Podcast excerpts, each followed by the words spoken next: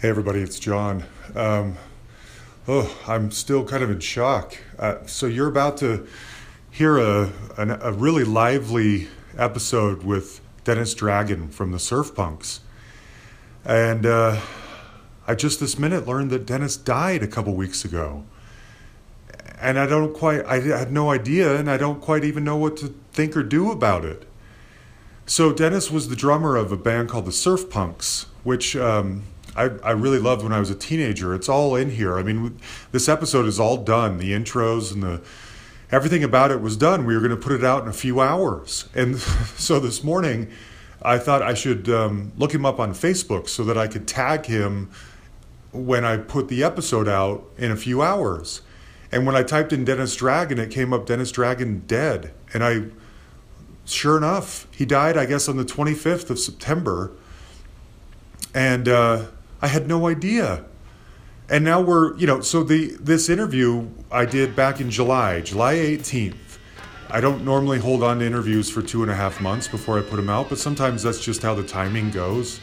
And uh, this was the week, and it's all done and ready to go. And Jan's going to be putting it out in a, co- in a few hours, and, and come to find out he, he died.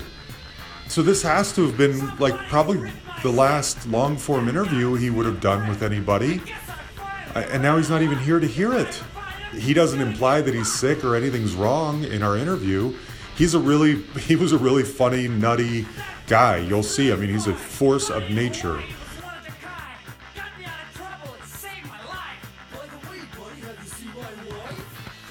Hey, everybody, welcome back to The Hustle. It's John Lamoureux.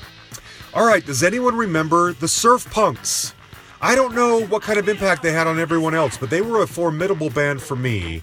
And this week we get to hear from band member Dennis Dragon. So Dennis's career has been all over the place.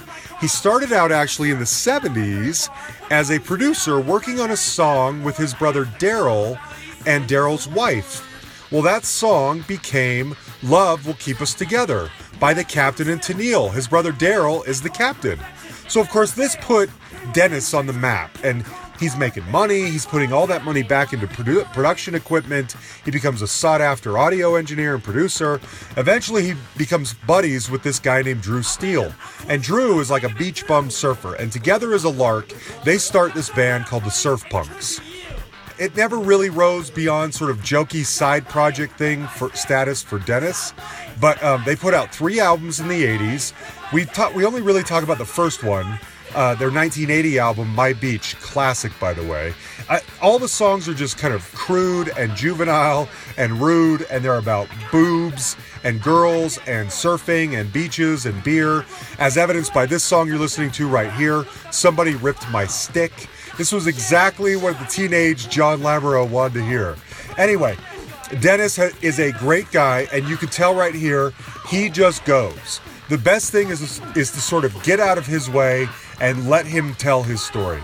I inserted myself a couple of times to ask some questions, but otherwise, you can just get him, start him, and he does all the work for you. And he w- called me from his from his studio in Oregon. There we go. Okay, now we're Oh, good. thank you, thank you so much. Sure. Well, uh, no, thank you for doing this. So I well, think you know what I, you're I, in haven't, for. I haven't, I haven't, I haven't done anything yet. no, we talked about it. That's true. Uh, this may be a disaster. Oh, good. I'm ready for it. I, greetings from Southern Oregon. Salutations. Well, thank you, thank you, and greetings from Denver, Colorado, the Mile High right. City. And we're Yeah. all getting and we're all getting sprayed with chemtrails, so it's we're all good. Well, good. I, I wonder what that's going to do to our children and our children's children. I think it's already happening, and I you, you know you don't want to look up, you don't want to look down, you, you only want to look at your smartphone. That's what they want at this point. That's all they want. That's all we need. Smartphones okay. are going to save how, us all. How far how far back do you want to go? Well, so this is the. I have a feeling you have a lot of answers for a lot of different things. Uh, you tell me. Okay, okay, I have a feeling. So this will just be this is just a recorded conversation. I have some things I want to ask you about. We go where we go. The main crux is sort of um, how artists that we haven't heard from for a while pay their bills. And you, I know, are not really the most. Uh, you're not the best example of this because I get the I get the feeling the surf punks we're just a very small part of a very long uh, it- career in the audio industry somewhere, right? They, I look at the surf punks as a chapter in my book that I haven't written yet. Mm. Why? So- what makes you say that? Well, I don't know. Again, you, I think you already said it. It was it, it was not a small part, but definitely a part of many things that I had been doing before and many things that I've been doing after. So to me, it was just like not a blink of an eye, but certainly Yeah. certainly a, a zone. You know, a Yeah. five to a ten year zone. So that Okay. was, and that was a fun zone. So that was really good. Sure. Because I think you know I talked to a lot of people who you know they they want to become rock stars. They they thought they they want they wrote good songs and they wanted a record deal and they wanted to be in a band and they wanted to be career musicians and so they went the normal logical path to do that. And I get the feeling Uh, you didn't do any of that. That was not no. the motivator for you. It was just something to have fun. Absolutely not. It Yeah. was a, it was a complete screw off. And all I know is, I mean, I can get into this in a few seconds. Uh, if if I hadn't have met Drew Steele and he hadn't turned me on to certain bands at that time that were happening that I didn't even know about most of them, uh, there would be no surf punk because I was Really? operating. I was operating a recording studio, coming off of you know some some hit records. Money was in the bank. Money was rolling Uh-huh. around, buying equipment, and you know if you want to start with that. Yeah, I mean you you can start before, after, or during, anywhere. You This you is- tell me where you want to start. No, this is great. We're going. This Oh, is we're it. Yeah, okay, it's well, real. This, this this is a big time. So Yeah. um, I would say that it was, it was the year was 1975, something 76, something like that, Mm-hmm. and I was just coming off of working with my brother Daryl Dragon, the captain of the captain, and Mhm. at A&M Records, and you know we we we cranked out the record of the year and some other hits too. Love will keep it together and all that junk.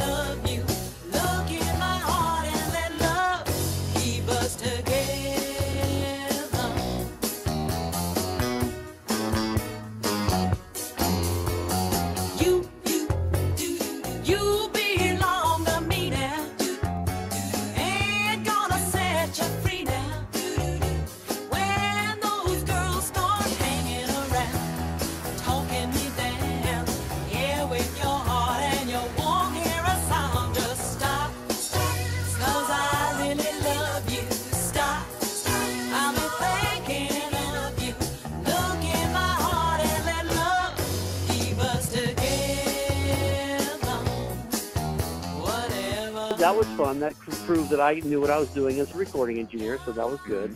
I, you know, before that, Daryl and I were uh, doing surf movie soundtracks in my bedroom in Malibu No way. on on all sorts of you know cr- crazy recording equipment at that Sure. time, and that was Uh-huh. the '60s and stuff. So that so we've been doing that, and so it was fun. They got signed. They did the deal. What you talked about as far as you know, getting songs together, wanting to become stars. I mean, that was Toni's trip. You know, Oh, she- really? she- oh yeah, she she met Daryl and it was you know oh this guy works for me and it, you know it works for him and all that kind of stuff Mm. and they and they pursued that avenue and Mhm. that was that was a lot of fun and they you know you can always pick up the book Toni Tennille's memoirs if you want to know more about that Okay. so so um yeah so I joined in as a recording engineer that Daryl had worked with before got along really well with I'm, you know he's my brother so I know Uh-huh. how to work with him he knew how to work with me so I there I was at A&M Records and the first stuff I did was it turned into record of the year. So I came out of the Amazing. bedroom in Malibu recording on the floor and you know over to A and M Studios in Hollywood and recorded for them the record of the year, which is kind of fun, you know, kind of kind of nice. that is So- amazing. So yeah, so but being that as it was in May, I I made the money that I made off that that little deal paid for some record really good recording equipment that I got from my buddy Alan Sides who owned Ocean Way Recording in Hollywood, and everybody Right. knows about Ocean Way. He and I still talk a about once every couple months or once every month. But the thing is, that's where I made my money. And so I said, okay, I got a studio in Malibu. there we are, right across in Zuma Beach. It's working Mhm. for me. I get to body surf, and, you know, run around, and play with girls, and throw frisbee on the beach, and then record in the afternoon with whoever band, whoever wants to walk in with one hundred dollar bills. And at that time, mid seventies, there were people walking in with one hundred dollar bills. I don't know where they got them, but I certainly took them. So, well, let me let me pa- let me pause you for one second. Now you're Oh, you're a super. I'm sorry. I, I have I have a feeling that you you're big on momentum, and if I disrupt that, it could be Yeah, dangerous. So I'm going to try oh not no, to. no, okay. I've been I've been told just just to stop and go. It's just fine. Okay. No, this is you. This is perfect. But I have a question, which Yeah. is, I mean, you like you said, you're in your bedroom tinkering on what becomes the album of the year. Do a lot of people start coming to you after? I mean, do like Cliff Richards people No. and Andy Gibbs people, No, no, and do they Hello, start hello. coming to you saying, "Let's do this again"? Here's the deal. I, I was working on surf movie soundtracks in my bedroom, and that was queued on the four track TEAC, and that you know Oh, that was okay. that had certain limitations. No, I didn't do Love Will Keep Us Together in my bedroom. That was Okay. done in Hollywood on the big the big equipment. You know. Got it. Got it. Okay. So okay. so so I did that at A and M. You know, got got the award Mhm. and recognition, and yes, people did come to me. Johnny Okay, Rivers. Johnny Rivers came to me, and you know, I he he said, Dennis, I got a song here that's not sounding too good. I hear you're a pretty good mixer. Look, you made some gold records for somebody else. Maybe you can do the same for me. And that that song that I worked with him on that made I think to the top ten was Slow Dancing. It's late at night and we're all alone. Just the music on the radio. No one's coming, no one's gone. The telephone. Lights down low. And we're slow dancing, swaying to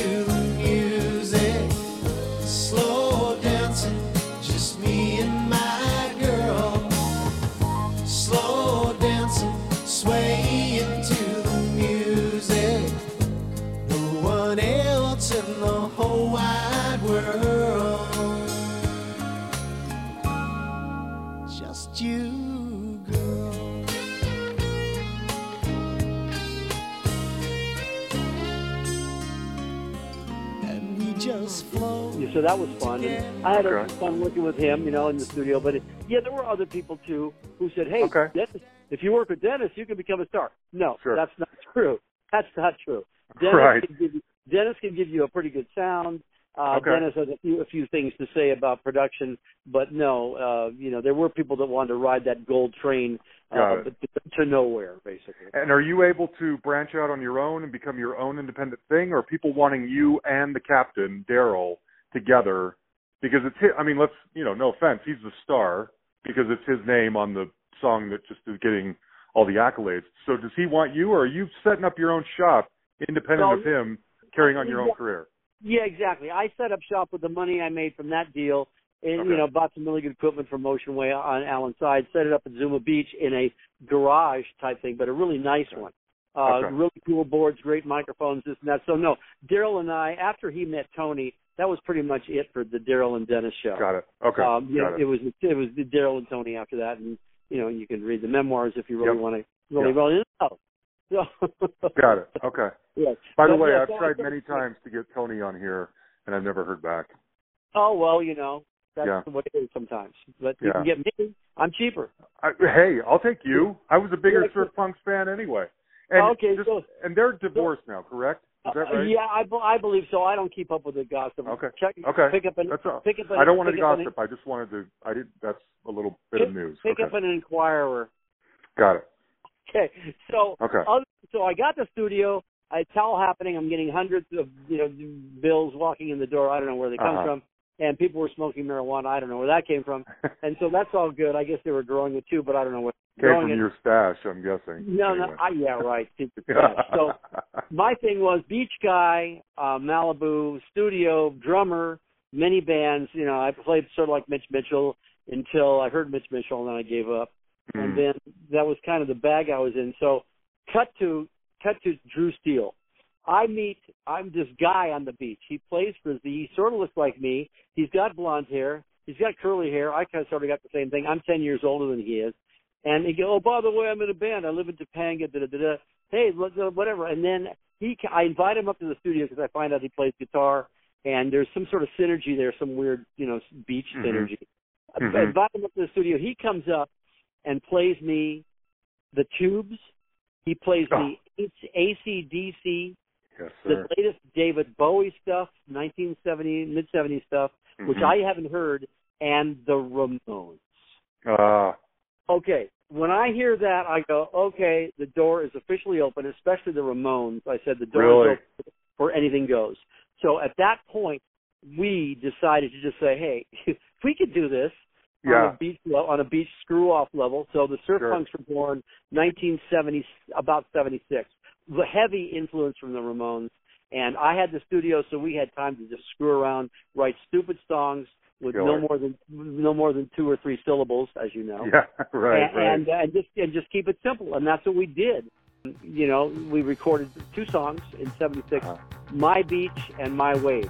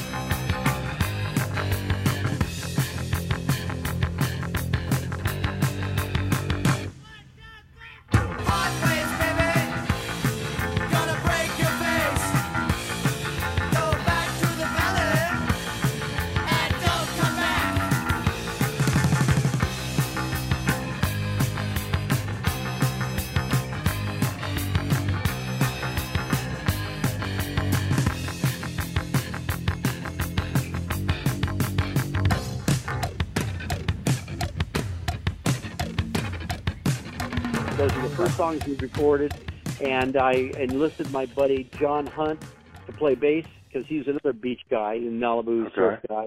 Played great bass, and we got another guy, John Husenstam, aka Johnny Malibu, to play lead guitar on some stuff. but he didn't play on My Beach and My Wave. But he's John Husenstam is a great blues type guitar player. Okay. Out of Laguna Beach, so we can get into him later if you want. Cool. The thing is, Good. the deal is we put out we put out with our own money, my beach and my wave on a single, and it's like we just re- we released it. Well, Yep. Denny Denny Cordell, who was living in Malibu at the time, do you know that name? I do know that name, but I'm trying to place where I know it from. Well, he was. I think he had a. sh- He was involved with Leon Russell or Shelter Records, something oh, like that. sure, sure, sure. Yes. Yeah, he okay. he gets wind of this thing because Drew Steele was working at a record store in Malibu called Euphoria Records, and he was selling these things down there, and people were buying them and digging on them, like, "Hey, surf punks, my beach, my Yeah. way, wow, really cool." And so I guess a few people walked in and uh, became aware of it through that. And Denny Cordell signed us for a quick deal on Shelter, I think, and it was released very, very briefly. Those two songs in Australia as Oh. just kind of a test. And I think Uh-huh. I forget the year, but it was like mid '70s, late '70s, whatever. Who Okay, knows? okay.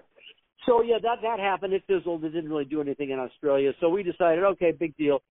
We got two songs. Let's just do an album. Screw it. I got the studio. We got the songs. We can rewrite them in about a minute. So you know, they're all written obviously about real life situations. Sure. of the Big top. Somebody Oh, that's my the best. Too big, too big for her top. Strings gonna pop? Distracting all the surfers, they forget about the tubes. No time for waves, let's talk about those boobs.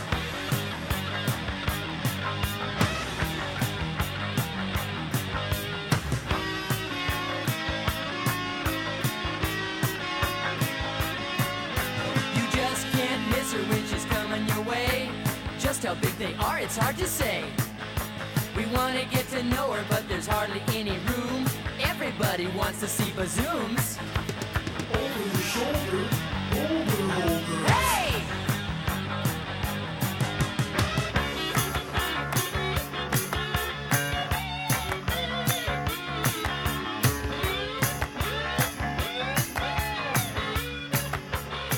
Those are all real life situations. Yeah. Malibu.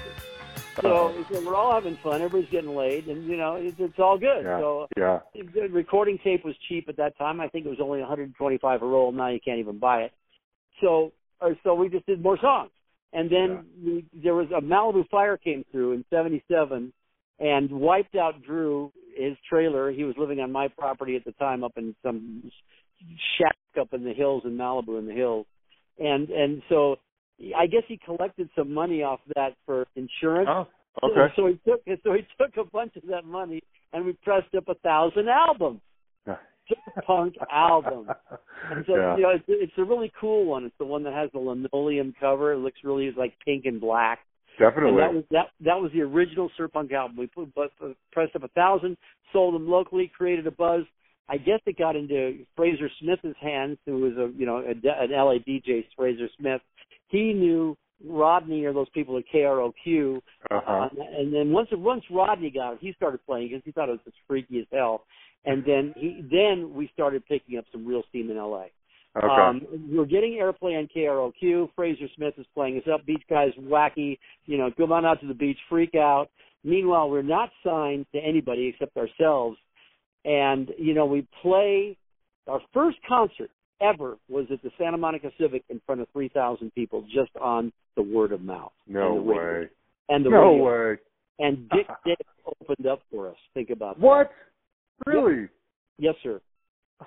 So that being said, comma, Uh-huh. I guess the word got out that the surf punks were on fire. Southern California, it's all happening. You know, you- they were the latest flavor, and uh, it, you know, it, it was. Then I guess Drew's brother, Tommy Steele, who's an art director at Capitol Records, I think at the Mm. time, said, "Hey, I can waltz. I got a buddy over at Epic, and they're looking for punk bands to sign because punk is in or something." You know Sure, alternative. It was a flavor du jour, music du jour at the time. And Right. so this guy, I forgot his name. La- oh, La- I'm not good with names, but I remember this one. Larry Schnurr. oh, unfortunate. Larry Schnurr at Epic Records was given a two hundred thousand dollar budget to sign four punk alternative type acts. Mm, And so we were one of them. So we got signed to Epic. I think they gave us fifty grand. That went quick. And then we were on Epic Records, and then, then Wow. you know then we thought we were big time.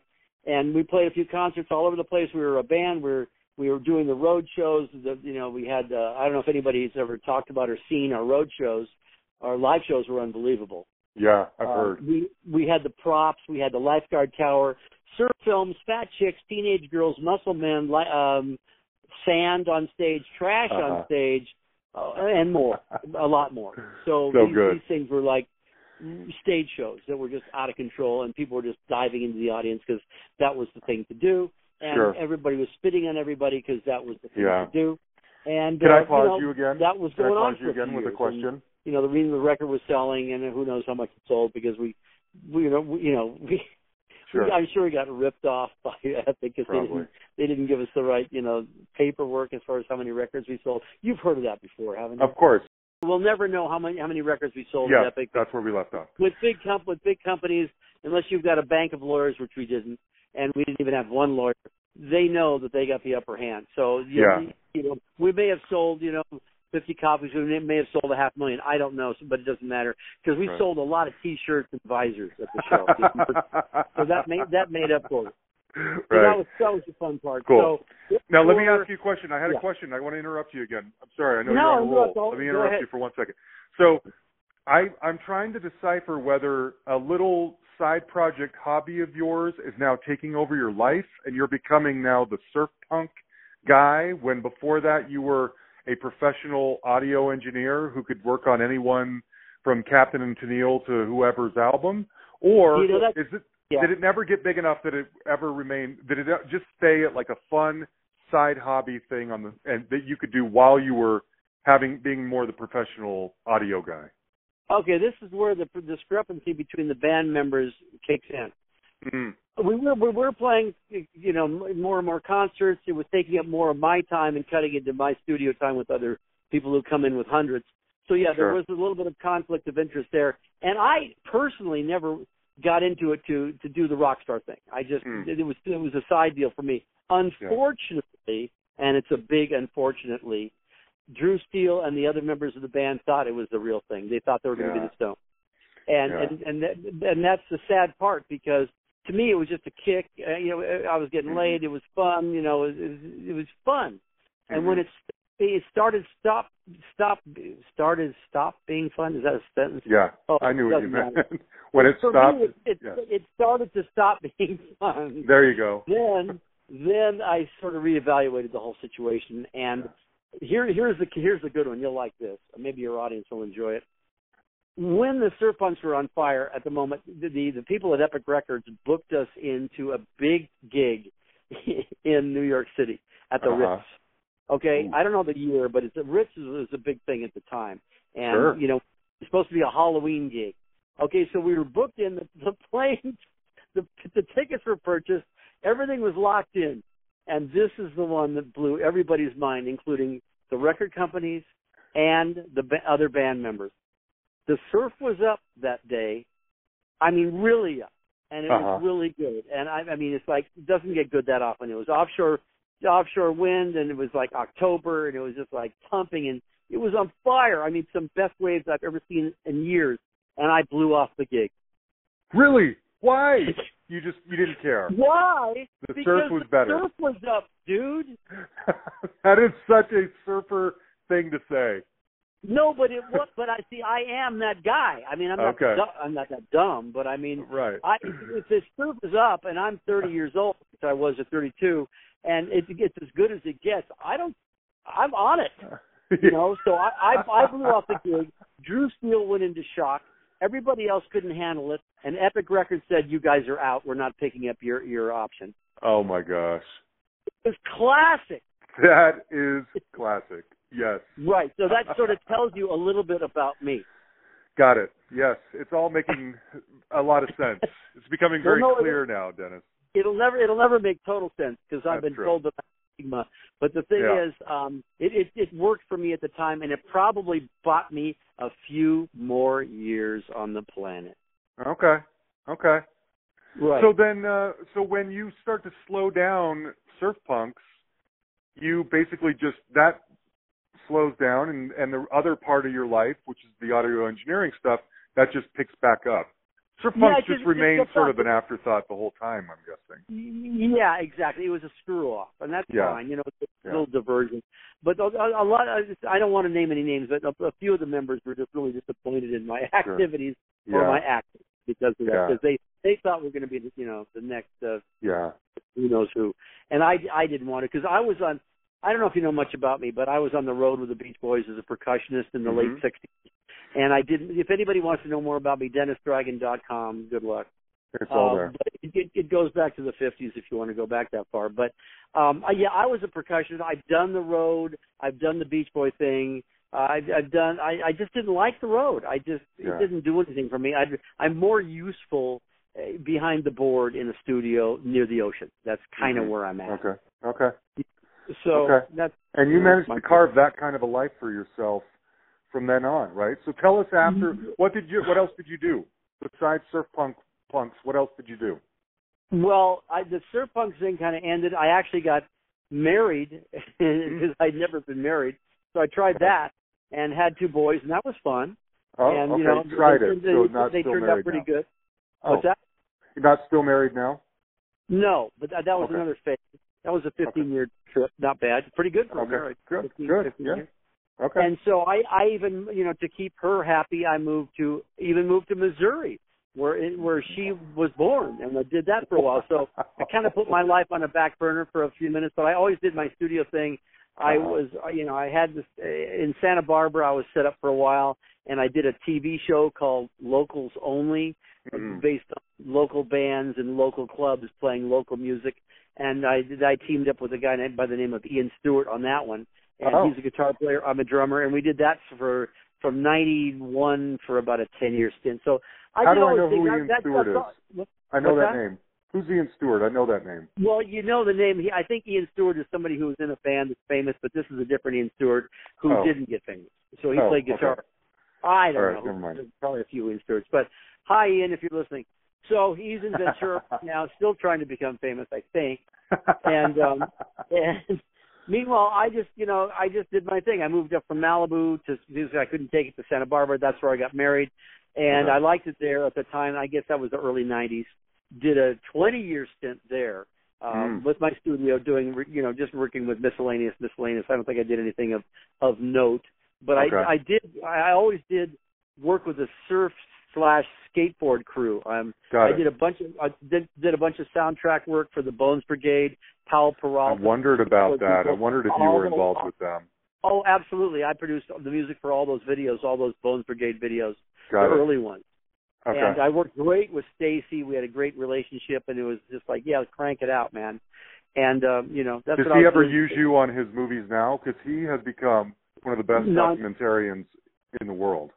No, I know he is, and that's great. He found his niche. No, we talk every once in a while just to make sure we're still alive. But no, I, okay. I he doesn't he doesn't use my what I have to offer because okay. it just was that it was it was that it was good for that time. You know, Yeah. Okay. Okay. Sure. So um, yeah, but I talked. I got a phone number. That's nice. He lives in Cayuga, Good. which is You could. cool Okay. town. Yeah. Yeah. Well, so that's I think that's how amazing. so so so cut to the cut to a little bit more you know current. Uh, in the late when did I about ten years ago, I said I've had it with Southern California. I've had it with Santa Barbara. There's too much traffic.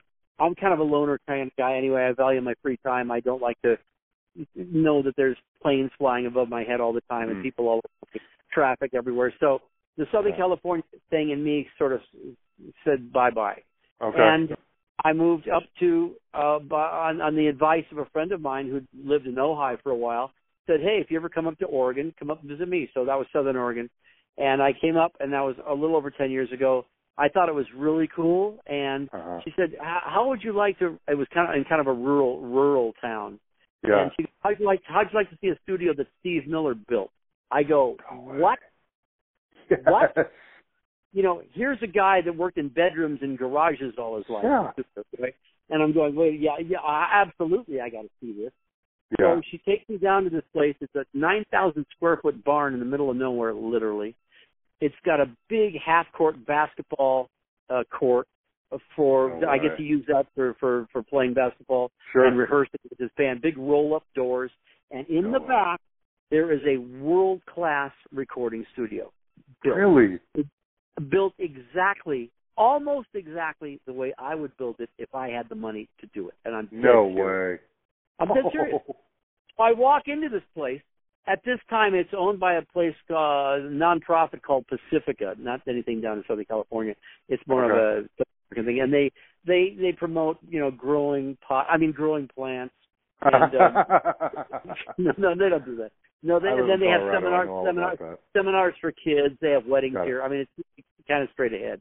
But Okay. so, so when I walked into the control room, it was being used for the bride quarters for the for the weddings. And I Oh. go, this is insane. And then I walked into the studio, and that was being used for storage for art supplies. And I go, this is ins- I got to get in here. So I talked to the director. I say, no, he he, he he tried to suss me out like whatever. Who's this guy? Uh-huh. Southern uh-huh. California. What bullshit? You know, give me Yeah. a break. Yeah. What does he want to do here? He probably wants to grow a pot and trim it in the studio. So Sure. that ain't me, babe. So it took me a year of doing the to get in here because he's such an whatever he was. Uh-huh. Made me play play the game because you know when you move up here, uh, I don't know. It's it's kind of like you know Oregon, Southern California. Yeah, that guy's BS. You know, Mhm. come on, give me a break. Uh Those people that live down there, there's nothing going on in their heads. Yeah. And I had to basically prove to them that I'm not on that level. You know, I'm Right. just, I just I, I moved away because I couldn't take that anymore Sure. uh, hmm you know, I'm, you know, everybody's a star or a Yeah. wannabe, you know, you But know. you're a professional. You have to prove to them that you're there for the right reasons. I'm, I'm not in it for for for for the for the glory or for Yeah. for the for that trip. I'm just I'm just I'm just trying to do my work. work. Yeah. Yeah, I do it Yeah. well, you know. Okay. So here I am. I get in. It took me a year to get in. The the, the guy, the executive director, I'm not going to mention his name, uh, had me move in in February. Well, what does it do in February in the Pacific Northwest? Rain. It snows. It's cold. Oh, It's even raining. worse. It Okay. sucks. It's terrible. So here I am driving the U-Haul, the biggest one I have, from Santa Barbara with all my recording equipment over the pass with the chains and the whatever, Uh-huh. whatever, unloading in the snow, freezing my ass. And guess what? I don't care because I'm stronger than that man. You know what I mean? He thought I was Uh-huh. Southern- Southern California, got to have it 70 degrees or else it's too cold. No, I adjusted to the situation rather rather quickly. Got Nice. my stuff in here, and within a month of me unloading it, I was up and running. That's incredible. Yeah, Wow. And I did So- mostly myself. And do you still work there now? Absolutely, I'm I'm in the room right now. I've been set up for nine. Oh. I've been set up in this room for a little over nine years. I have Okay. a world class class class recording studio. I have a Neve console. I, I got the best of the analog stuff that I've been collecting all my life. Great microphones collecting all my life. Great room. Great. I mean, it's great. I mean, all I have to do is keep keep living. Watch out for the stroke and the heart attack, and I'm good. Yeah. So who do you what do you work on? Do you work on like multimedia projects? Do you produce bands? Do you Absolutely. Jingles? Well, What do you do? What's what's happening up here? I didn't move up here for the for the musical expertise because I mean Uh-huh. the players, big cities. Let's face the facts. sure. They're really good. They they're not. There's only a handful of, in my opinion, A players around here. But that's okay. Okay. Uh-huh. I I didn't move up here. I had. I, I, well, let me just re- digress, digress a little bit. When I first had my old grand opening, wow, uh, Uh-huh. with hors d'oeuvres. Oh boy. Um, uh, I, a lot of people, could- you know, I had gold records on the wall, like who the hell's this guy? And Uh-huh. you know, moving into this little town, you know, with wh- whatever. One, and they they wished me well, and that was fine. But see, I didn't move up here to make a whole lot of money. I, Yeah. I obviously, I moved up here to perpetuate the art of recording live in the room, everyone at the same time. Got that's it. where that's where I'm the best. I, I I learned in the early '60s how to record that way. You know, just a few microphones, two track, mono, whatever. No fixing, no nothing, no mixing, straight to two track. And I think that's where there's a lot of magic that happens. And I know. I know for me. And so I that's that's my thing. I mean I I don't Uh-huh. mind, you know, recording one track at a time if we have to, but if you put about, you know, 3 to 5 to 6 to 7 to more musicians in a room all at once playing, there's magic that happens. And that's Okay. that's what that's what I'm doing. That's that's incredible. Good for you. So let Well, me. I got. I, I want to ask you. You know, like I said, one of the things we try to cover sensitively is sort of the money side of things. Obviously, Yeah. you make your living as an audio engineer, producer, whatever. Now, Yeah. uh, it sounds like there for a little while before moving up there, there may have been some lean years. I have to ask, could you? I don't know what your royalty shakedown is for Love Will keep us together or whatever. Could you live off mailbox You money know, for you- for you- Captain you- Tennille- Tennille? You you are a very focused man, and I I I like that. That's No, really- no. Okay, so I have here a feeling you don't actually like that. No, I do. No, are you kidding? Okay. I don't lie. I Okay. like that because I'm I'm kind of all over the place. But yes, the focus of this show is what are these people doing? How do they survive? Is their life Yes. after whatever? And Yeah. let me tell you, just at the right time, just at the right time, there was an inheritance. Ah, and your that dad. carried we me should say your dad, Carmen. through uh, Dragon my married was- years. Okay. Th- Should we- that we- inheritance ran out about the exact time that I had to get it together and, and get back online, and that's what happened Got when it. I moved to work. Okay. I got back. Do we want online. to establish who your dad and mom are? So yes, that that money carried me through. It wasn't a lot, but it was enough to sail through a marriage where a wife thought if you've got checks in the in the in in, in the in the purse, there's money in the bank. Okay. We should establish who your parents are. Well, yeah, there. My dad was a symphony conductor, Carmen Dragon, and my Mhm. mother was a you know coloratura soprano singer who went berserk with five kids because you know it's, it's rough raising five kids. But Yeah. yeah, my dad my dad uh, died, and uh, there was some money to keep my mom going, and then she died about ten years later. And then you know we all collected you know whatever money there was, and I actually kept my marriage going with that. But I did Good. always. I was always recording. You know, I wasn't making Yeah. the big bucks, but I was certainly working, and you know that's that's a good thing because I love doing it. I just Good. it gets Good. going. You know. And do you get decent mailbox money from Captain and Tennille or no? Oh no no no that Okay. the, the only money I made from that band was um when I you know when I from that band from my, was when I actually well, I, I walked out. I, I did their first few recordings, and then they, they Muskrat Love came up, and I Mhm. said I can't work on this song. This song it, it's too, the words are too stupid. so I, I walked out. I walked out on that song, and then they got another engineer, and, then about six months or a year later, you know, it wasn't the magic wasn't there because you know there's some sort of magic that happens when Sure. you have me around. I guess I, I who knows. You know, yeah, I'm kind of a hi-fi engineer, and Yeah, so I okay. also helped Daryl because I was basically co-producing in there, even though I didn't get credit. Um, you know, I say, "Hey Toni, let's try that take again. You're a little whatever," or Okay. Daryl, you know, let's go back to bar 35. You know, we could do that a little cleaner. So there's that. But um, God, what was I talking about? Oh yeah, there was there was some sort of focus here. Um, well, uh, mailbox money. So Oh, you got yeah, paid yeah. for that Oh yeah, up oh, front. oh, yeah, yeah. I, I know what it is now. So, so I was rehired about a year later or less because they wanted me back because I was good. Yeah. And so I I made a little deal with them. I said, well, on this album I want a point, okay? Instead Mm. of getting twenty twenty dollars an hour, uh, and I work about so fast, I make my make my make you know I may make four hundred dollars on a song. Uh, Okay. I would like a point, and you know that translated to a good amount of money. So that's the okay. Uh, that's on Good. that's on one album, and so that Okay. wasn't bad. That was I think I made 150 grand one year, Okay. and that was nice. Well, good. But see, I'm kind of I'm kind of a low maintenance guy. I I don't require a lot of money. I mean, I don't need the latest car. I mean, I it's just two you know two screens and every whatever. I, I don't Yeah. need any of that stuff. Okay. Uh, so yeah, I, I don't need whatever. Who do who knew? I don't know what anybody needs. Does Okay. any do you know what you need? I don't know. I wonder sometimes when you go to work every day and you don't. No, I'm different than you because I don't love what I do every day, and it makes you wonder, what can I get away with? You know, Yeah. How, what what, Yeah. what what's the what's the price? What what's the cost here? You know, I live in a Yeah. house. I can have two cars. I can I can pay my bills, three kids, but it costs me a little bit of my soul every day. You know what I mean? Yeah, yeah, you're right. It's a trade-off, and that's what Yeah. I, that's what I was doing in Malibu. I was like, you know, going. I was hitting the beach by about 9 a.m. or 8, and then by about two, I was burned out, and then I'd work. And it Yeah. would really, you know, because I got the physical going, and then I'd get get the get the other thing going. But yeah, you the balance is what's important.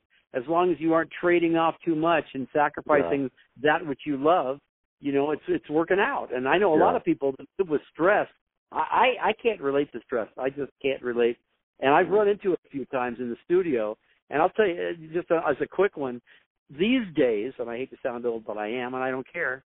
Um, these days, people walk into the studio, no music, musicians walk into the studio, Uh-huh. knowing that every everything can be fixed. Okay Mm-hmm. and and and I can't relate to that because I I don't like to fix anything. I mean, Right. I I don't even do it. I mean, if somebody can't play, get out. If somebody Yeah. can't sing, go somewhere else. You Right. know, and I've blown off a lot of people because that's what the recording industry has turned into now.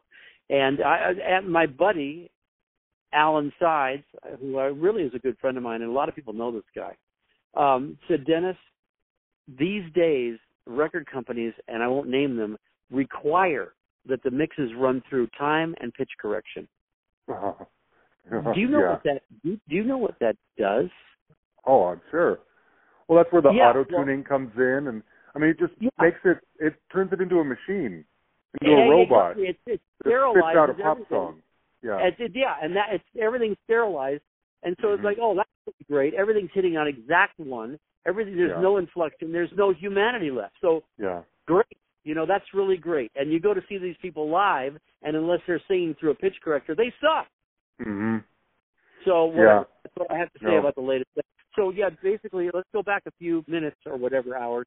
You said, who do I work with up here? Well, when I first came up here, I became aware of the fact that there weren't, you know, the musicians weren't that great, but at least they, they're, you know, at least they're cool. You know, at least Yeah. they're, you know, they play acoustic instruments. There's not a whole lot of, you know, that I've recorded a lot of electric stuff, but I primarily stick with acoustic because I know how to record acoustic instruments. My dad was a symphony conductor. I know Yeah. what they sound like. So that's they can appreciate me, and you know I pay the bills. That's how I pay the low bill. My bills aren't high, heavy, and Yeah. you know I, I drive a car, in 1999 and a 2005 van, and they're still holding up, and I'm happy. I mean, I just came from out back from five days of camping at the beach. I like to do that. Okay, so you know, and I come here and then I work, and then when I burn out, I you know yeah. I have a fire outside. You know, I mean, I, That's I'm incredible. into kind of the, the Pacific Northwest Oregonian lifestyle. Yeah. I was always that way anyway, believe it or not. I mean, I, was- I was living in Southern California, but I was camping a lot when I was down there in Santa Barbara, North, you know, North Sure. Mid Cal. I'd, I'd go out. So that's a little bit about me. You know, geez, Okay. I hate. I'm talking too much about me. What else? Can No, this is about? this was perfect. Um, Yeah. In fact, Dennis, you are exactly who I thought you would be. Pretty much. Well, I am a human on the planet Earth getting sprayed with chemtrails and and, and, and GMO food being forced on our throats and Yeah. frequencies being broadcast that are messing with our minds. I'm aware of all Oh, these things, but uh, Okay.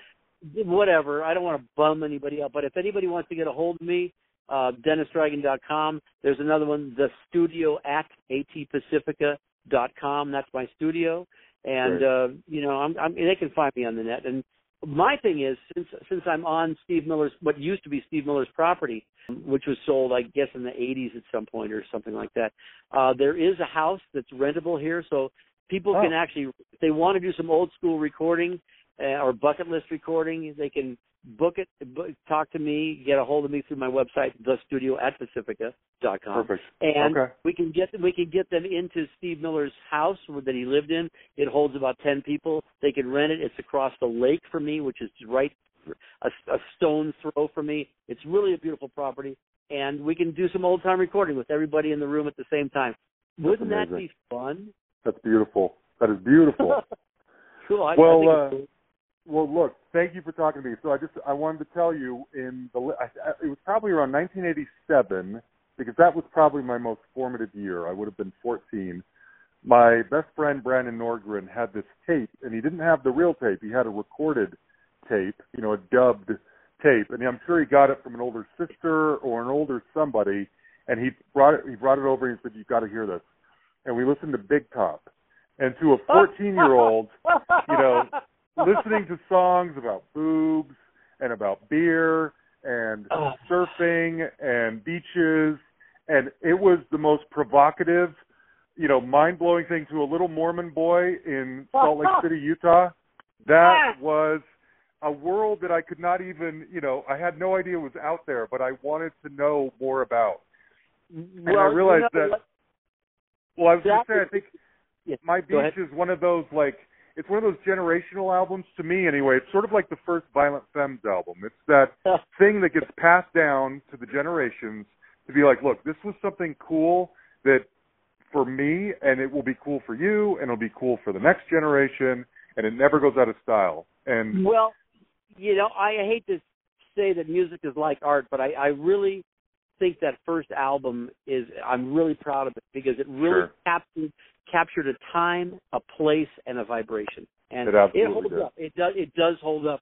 I hear from people via my website that uh, just like you. I mean, they're just once Yeah. in Europe or what. Well, I love it. I don't know anything about it, but I just I just think it's so cool, and I'm Yeah. stoked. I mean, I'm I'm glad to be a part of it.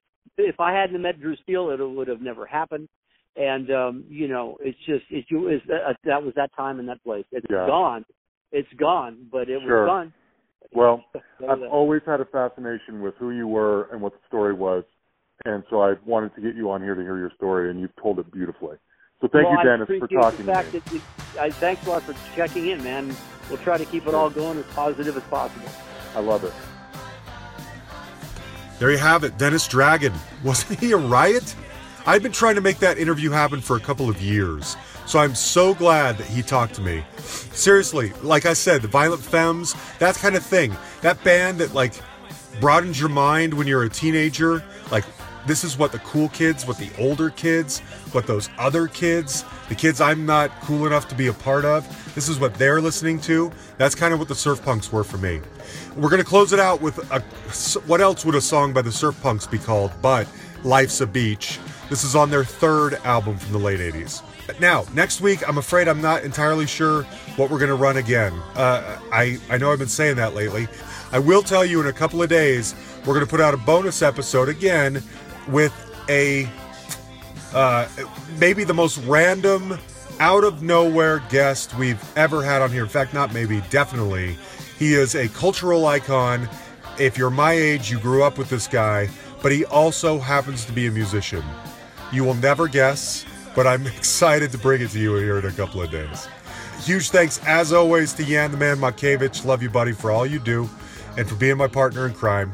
Uh, the business, you know how to find us on Facebook. You can like our page. You can send us a message on there if you want.